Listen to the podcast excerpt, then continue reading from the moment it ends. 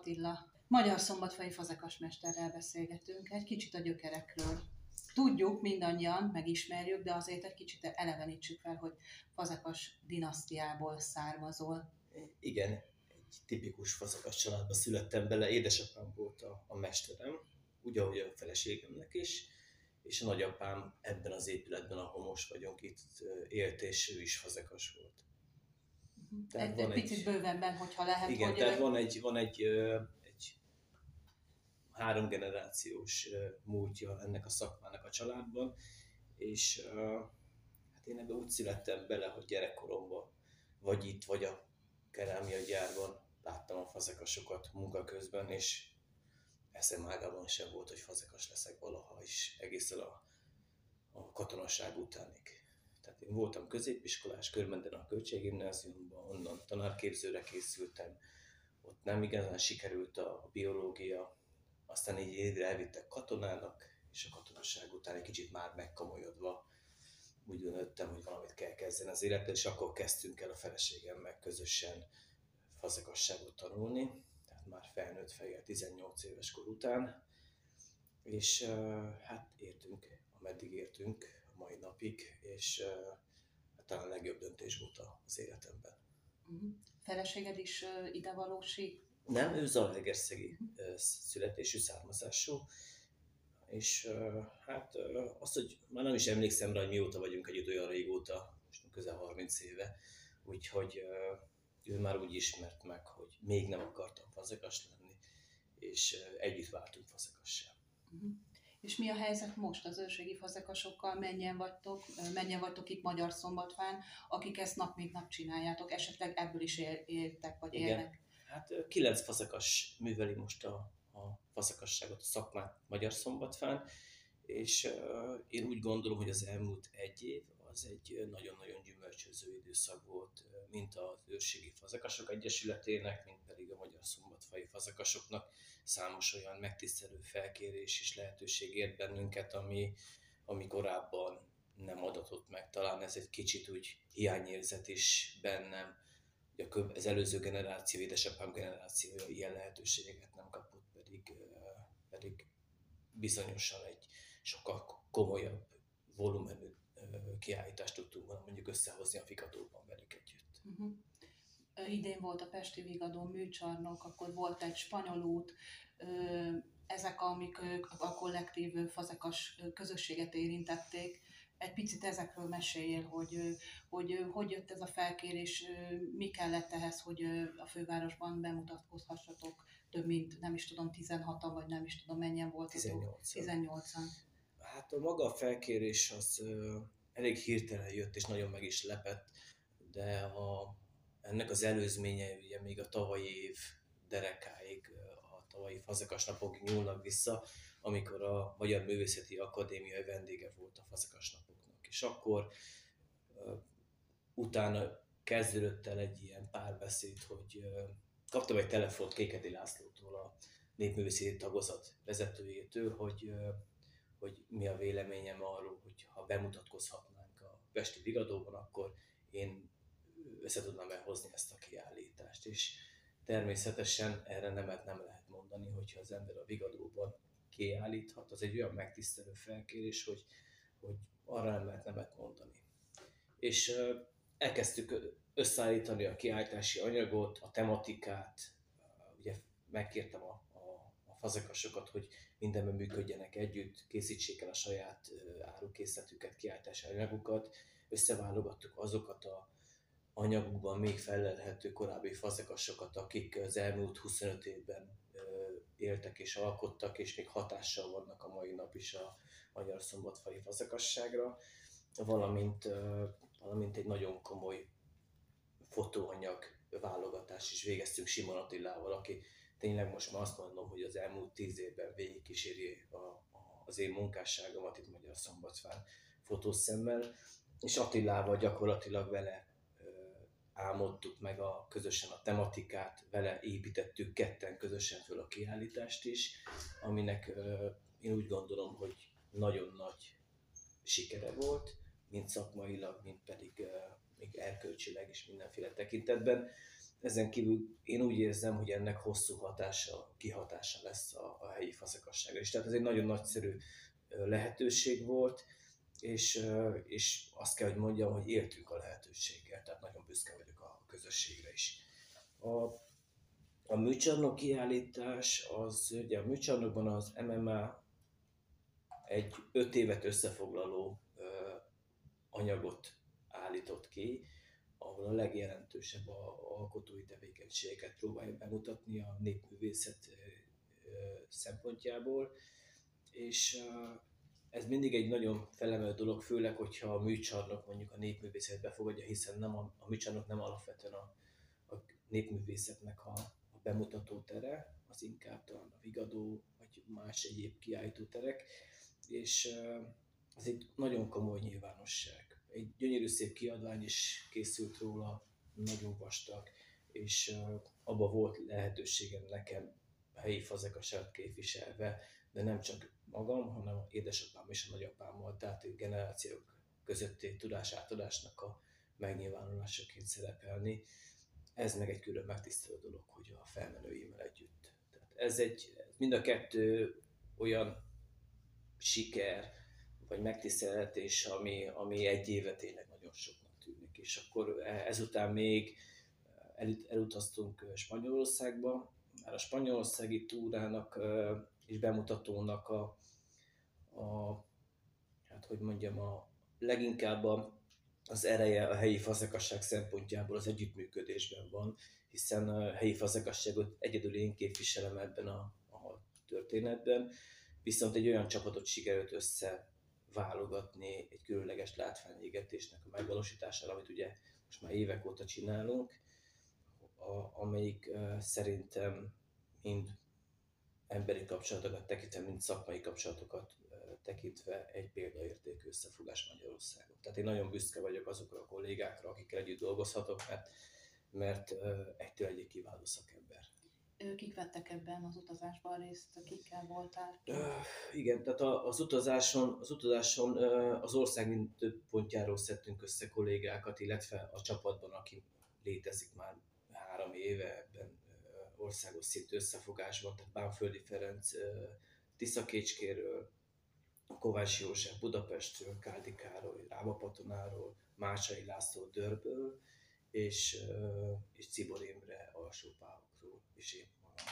Tehát így, így alakult ki ez a csapat, és egy nagyon szép látványégetést valósítottunk meg, aminek a, aminek a művészeti értékét talán az is emelte, hogy a katalóniai jelképeket Dali és, és Gaudinak a, a művészeti hagyatékából is csipegettünk bele a produkcióba, és, és ez egy nagyon szép produkció volt, és, és nagyon tetszett a helyieknek, tehát komoly sikert arattunk ott kint. És mi ennek a látványégetésnek a lényege? Hát pont az is, ami benn van a nevében, tehát a látvány is a, és a, az élmény.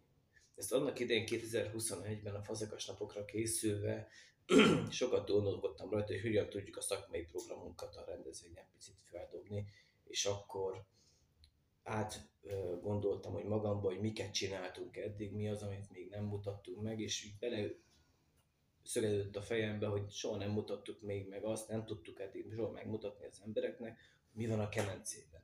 Hogy ott, mert ott történik a varázslat, ugye. És ugye a kemencében azt nem tudjuk megmutatni. És ez csak, csak úgy lehetne, hogyha beraknák az embert a kemencébe, ami valamire nem örülne senki neki viszont meg lehet folytatni történet, és mi lenne, hogyha egyszerűen kifordítanánk a kemencét. Hát ennek a, a megtestesülése lett az, hogy fogtuk a kemencét, és úgy építettük meg, hogy egyetlen a két fél hengerből szét lehessen nyitni, szét lehessen kapni, és akkor ténylegesen az embereknek meg tudjuk mutatni azt, hogy mi van a kemencében. Természetesen kell hozzá a sötét, hogy lehessen látni a fényeket, megpróbáltuk nappal, és semmit nem lehet látni kell hozzá a sötétség, vagy legalábbis az a, az a kék óra időszak, amikor gyönyörűek a, a, a fények és a, és a látvány. Szerintem egy, egy hatalmas nagy élményanyagot adtunk neki, de a titka ennek a csapatnak nem igazán ebben van, tehát alapvetően magunk miatt csináljuk. Nagyon-nagyon élvezzük ezt a dolgot, és ebben van az ereje is ennek az együttműködésnek, hogy amikor készülünk egy ilyen produkcióra, akár a Nemzeti Színházzal, Felvidéken, akár Spanyolországban, vagy Kecskeméten a, a múzeumok éjszakáján, akkor nem az az elsődleges dolog a fejünkben, hogy, hogy majd az emberek mit fognak mondani, hanem az, hogy szakmailag valami olyan élményt adjunk saját magunknak, ami nekünk is, bennünket is felvillanyoz. És innentől kezdve a borítékolható az, hogy ha nekünk érdekes és látványos, akkor biztos, hogy a laikusnak is az lesz. A Magyar Kereskedelmi és Iparkamara kiírt egy pályázati felhívást, és ezen remekek-remeke elismerésben részesültél. Milyen tárgyakat vittél, vagy küldtél be erre a, a pályázatra, és hát mit jelent ez az elismerés a gyakorlatban? Neked személyesen, meg a gyakorlatban ez mit jelent? A tárgykörben benne maradtam az őrségi formavilágban, tehát ö, nagy méretű főzőedényt vittem oda, ami egy különleges mázazási technikával volt ellátva, csak félig volt mázazva, egy maszkolási technikával, aztán vittem őrségi aratókorsót, vittem egy étkészletet, vittem egy savanyítófazekat, gyakorlatilag ez volt a, a, a termékkör. A lényege az volt, hogy minden egyes termék a, a jelenleg elvárható szakmai színvonalnak a csúcsán ö, akartam megvalósítani, és, ö, és ezt értékelte a zsűri. Tehát ö, ugye a döntés az, az mindig egy szubjektív dolog, és mindig egy zsűrinek a feladata. A szakember megteszi a tőle leg, a legjobban elvárható színvonalat, és ami utána történik, az, az mindig egy ilyen esetleges dolog, vagy jó lesz, vagy jó íze van, vagy nem. A, a díj, a kézműves remek díj, ugye az iparkamarának az alapított díja, amivel elismeri azt a magas színvonalú munkát, amit egy alkotó képvisel. A remekek remeke díj az, az, egy, az egy friss újítása a, az iparkamarának, és idén négy alkotó kapott remekek remeke díjat, Egerben a, a díjátadón. Hát a nevében jó kitalált marketing szempont, jó kitalált név, a remekek remeke, az a remekek felé, fölé helyezi azt az alkotást, amit, amit éppen díjaznak vele. Hogy pontosan mit jelent a hétköznapokban, azt, azt nem tudom. Ugye ezek az elismerések mindig annyit érnek, amit az ember utána ki tud belőle hozni, de én hiszek benne, hogy leginkább a használati értéke a a, a vásárló, én is közöttem kialakult bizalmi kapcsolat az, ami a legfontosabb. Ezek díjak, amiket ki lehet rakni a falra, jó mutat egy, nagyon jó mutat egy önéletrajzban. Nem tudom, tehát nem jogosít föl szerintem semmire, inkább kötelez. Uh-huh. Mind dolgozol most éppen? Most, hát nagyon sok mindenen. Van nagy zűrzavar a fejemben mostanában is, tehát nagyon sok mindenre. Most a tavasz folyamán pályázatokat írtam egymás után. Egyrészt a Vigadó kiállításnak egy támogatási forrást kellett pályázni, hogy a megrendezésnek a költségeit lehessen finanszírozni, mert nem egy olcsó dolog a Vigadóban kiállítani, de hála jó Istennek és az MMA-nak ők támogatják ezt a folyamatot, és gyakorlatilag elég is volt az a forrás, amit biztosítottak. Ezen kívül a Magyar Művészeti Akadémiánál egy ösztöndíj programban is pályáztam, egy három éves ösztöndíj pályázatot nyújtottam be, egy alkotói ösztöndíjra. Ennek még egy hónap, mire meg lesz az eredménye. Aztán ugye a spanyolországi túra után jönnek az újabb gondolatok, a látványégetéseknek az előkészítése, természetesen a fazekas napok előkészítése, hamarosan június végén a Szombathelyen a Srammel gyűjteménybe fogunk egy, egy ilyen redukciós égetést csinálni egy kollégával. Ezen kívül majd szeptemberben lesz egy, egy nagyszabású látványégetésünk az észai középegységbe Kisgyőr, Kisgyőrön. Ott a Szent Korona kilátót próbáljuk megcsinálni egy, 80 centi, 1 méter magas makett formájában is megégetni egy látványégetést, ez egy őrült nagy kihívás szakmailag is, de nagyon szép lehetőség. És, és hát dolgozni, dolgozni, dolgozni. Tehát rengeteg minden van, készülünk a következő külföldi rendezvényre, készítjük elő, tehát mindig van valami. Olyan a fejem, mint egy ilyen gombolyag. A fazekas napok idén, mikor? Júliusban? Július 7-e, 8-a, 9-e, és hát ugye a fazekas napok előkészítése az, az mindig egy, egy ilyen hát egy ilyen bonyolult dolog, tehát fejben a szakmai része az, az nekem mindig már előtte jóval összeáll. Tehát tudom most is már, hogy mi lesz a szakmai rész, mi lesz a konferenciaprogram, nagyon komoly, jelentős témák, témaköröket fogunk most is érinteni, illetve lesz egy nagyon szép szakmai előadás, amit egy pár évvel ezelőtt nyitottam el egy sorozatot, amiben a, az a cím, hogy az én kerámiám, az én világom. És ebben próbálunk olyan alkotókat felkérni, akik valami komoly munkát, életművet raktak már le, és azt szeretném rajtuk keresztül megmutatni, hogy hogyan építik fel ezek az alkotók a saját életútjukat, és hogy ez egy jó példaként, tapasztalatként szolgálhat a fiatalabbaknak.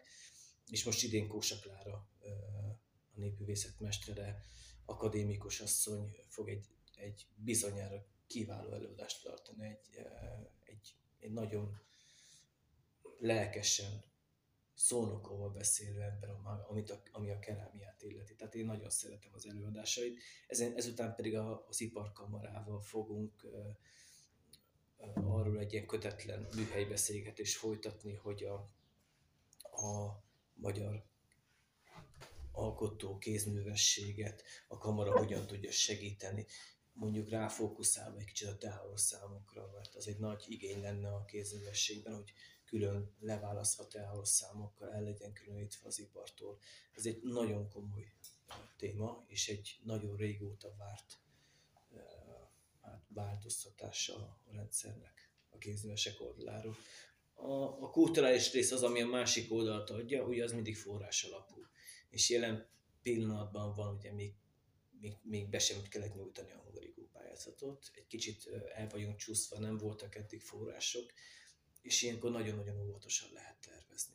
Ugye a rendezvény után lesz a hungarigó pályázatnak is eredménye, bizakodunk, reménykedünk mindig, de nagyon nehéz így tervezni költségvetésen belül.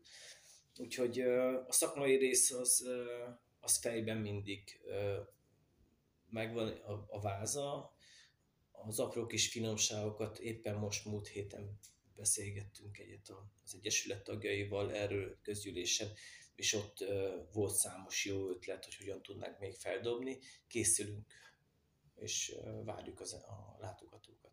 Mhm.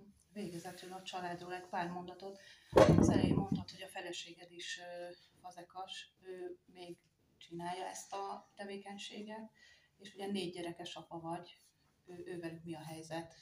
Hát a feleségemnek ugye a, a, a sors és az élet adott négy gyermeket, akiknek a, a gondozásával azért van elég feladat. Úgyhogy a szakmától azért egy kicsit eltávolodott, de, de még segített, segít a műhelyben. Korongozni nem igen korongozik, néha-néha felül a korongra egy kicsit. Inkább a, a kemencerakásoknál, mászásoknál szokott segíteni, illetve a rendezvényeken való megjelenés, tehát minden kiegészítő munkába. A, a gyerekeink, hát most már kettő úgy néz ki, hogy lassan már eléri azt a kort, hogy már tudjuk, hogy ők is tudják talán, mi lesz belőlük. Nagy lányom Virág, ő, ő most diplomázik az eltén filmrendező szakon, kisebbik lányom Anna, ő első évet most fejezi be a gazdaságegyetemen, ő most egy amerikai útra készül, három hónapig fog kint dolgozni, nagyon szépen folytatja a tanulmányát mind a két lányom, tehát büszkék vagyunk rájuk, mert kihozták magukból a relatíva a, azt, ami, ami talán a legtöbb volt, vagy, vagy közel a legtöbb. Tehát jól teljesítettek. Hát a fiúk, ők Boldizsár, ő most volt nyolcadikas, most készül a Kanizsai Dorottya gimnáziumba, a tesz pedig a kicsi, ő, ő, most volt negyedik osztály, és most fejezi a negyediket. Ők ö, inkább boldogság, tehát ő, ő benne látnám a lehetőséget ebben a szakmában, de ugye ez nem így működik, hanem fordított ö, irányban, és ö, neki kell akarni ezt a szakmát. Ahogy szoktam mondani, nagyon sokszor nekem egyetlen dolgom van, hogy a lehetőséget mindig biztosítsam és fenntartsam, és amikor esetleg van egy olyan szerencsém lesz, hogy tényleg valamelyik gyerekem akarja, akkor én rajta készen képes legyek arra, hogy átadjam a tudásomat nekik. Vagy bárkinek, mint ahogy a szakkörös gyerekeknek is a, a műhelyben. Ezt az őrségi fazekasság örökséget, ezt mennyire sikerült szerinted megőrizni? Mert ugye itt olvastam, hogy 1366 óta gyakorlatilag ez egy létező dolog. Igaz? Igen, igen, igen, igen, igen. És hogy szóval te ebben nagyon sok energiát fektettél, elérted a célodat? Hát, hogyha azt mondom, hogy elértem a célomat, akkor hátra kellene dőlni, és valami egészen más kellene csinálnom. Nem, nem. Tehát a célt nem lehet soha elérni, mert nem tudjuk, mi a cél. Ha az a célom, hogy egy embert hagyjak magam után, az vajon elége, nem kevés. Ez valahogy úgy működik, hogy, hogy ez az élete végéig az ember csak csinálja, törekszik arra, hogy minél nagyobb nyomot hagyjon maga után a világban, vagy minél több követőt, és majd a következő generáció fogja eldönteni azt, hogy ez a munka mennyit ért. Nagyon nehéz, ez egy, ez egy roppant nehéz kérdés. Tehát ez a, szerintem a legnehezebb kérdés, amit, amit, amit ebben a témakörben fel lehet tenni. Nem tudom, vannak félelmeim, komoly félelmeim vannak, hogy, hogy mi lesz a szakmával, az őrségi fazekassággal, ugye blokk a magyar fazekassággal is. Mindig mondják, hogy mindig lesznek olyan emberek, akik ezt annyira akarják, és csinálni akarják ezt a dolgot. De nem az, a, az, a, az is lényeges, hogy mennyien, mi a merítés. Most jelen pillanatban van egy ö, szakköröm, egy iskolai szakköröm, ahol, ahol azért 8-10 gyerek jár hozzám. Kérdés, hogy bennük lesz-e valaki, aki, vagy közöttük lesz-e valaki, aki ezt folytatja. Nem tudom, nem tudom. Az igazság, hogy félek ezzel a témával foglalkozni. Még így, amikor így belegondolok, akkor is inkább elhessegetem magamból ezt a, ezt a gondolatsort, és próbálom azzal nem vigasztani magamat, csak lezárni ezt a belső vitát, hogy, hogy nekem az a dolgom, hogy a lehetőséget biztosítsam. És hogy amikor jön valaki, akkor, akkor legyen erőm, kedvem, kitartásom. Ugye ehhez még azért van 15-20 éve egy hozzám hasonló korban lévő alkotónak, utána már belefárad, és akkor még egy pár évig csinálgatja, de most vagyok nagyjából a következő öt évben azon a csúcson, ahol, ahol, ahol a leginkább alkalmas vagyok arra, hogy a, a tapasztalataimat átadjam. Tehát, hogyha ha most nem indul még meg rendesen valami, akkor, akkor azon a szinten fog megragadni, ahol most van. És utána, utána kérdés, hogy azon a szinten meddig lehet még tartani. Tehát ez egy ilyen, nem tudjuk, hogy mi lesz.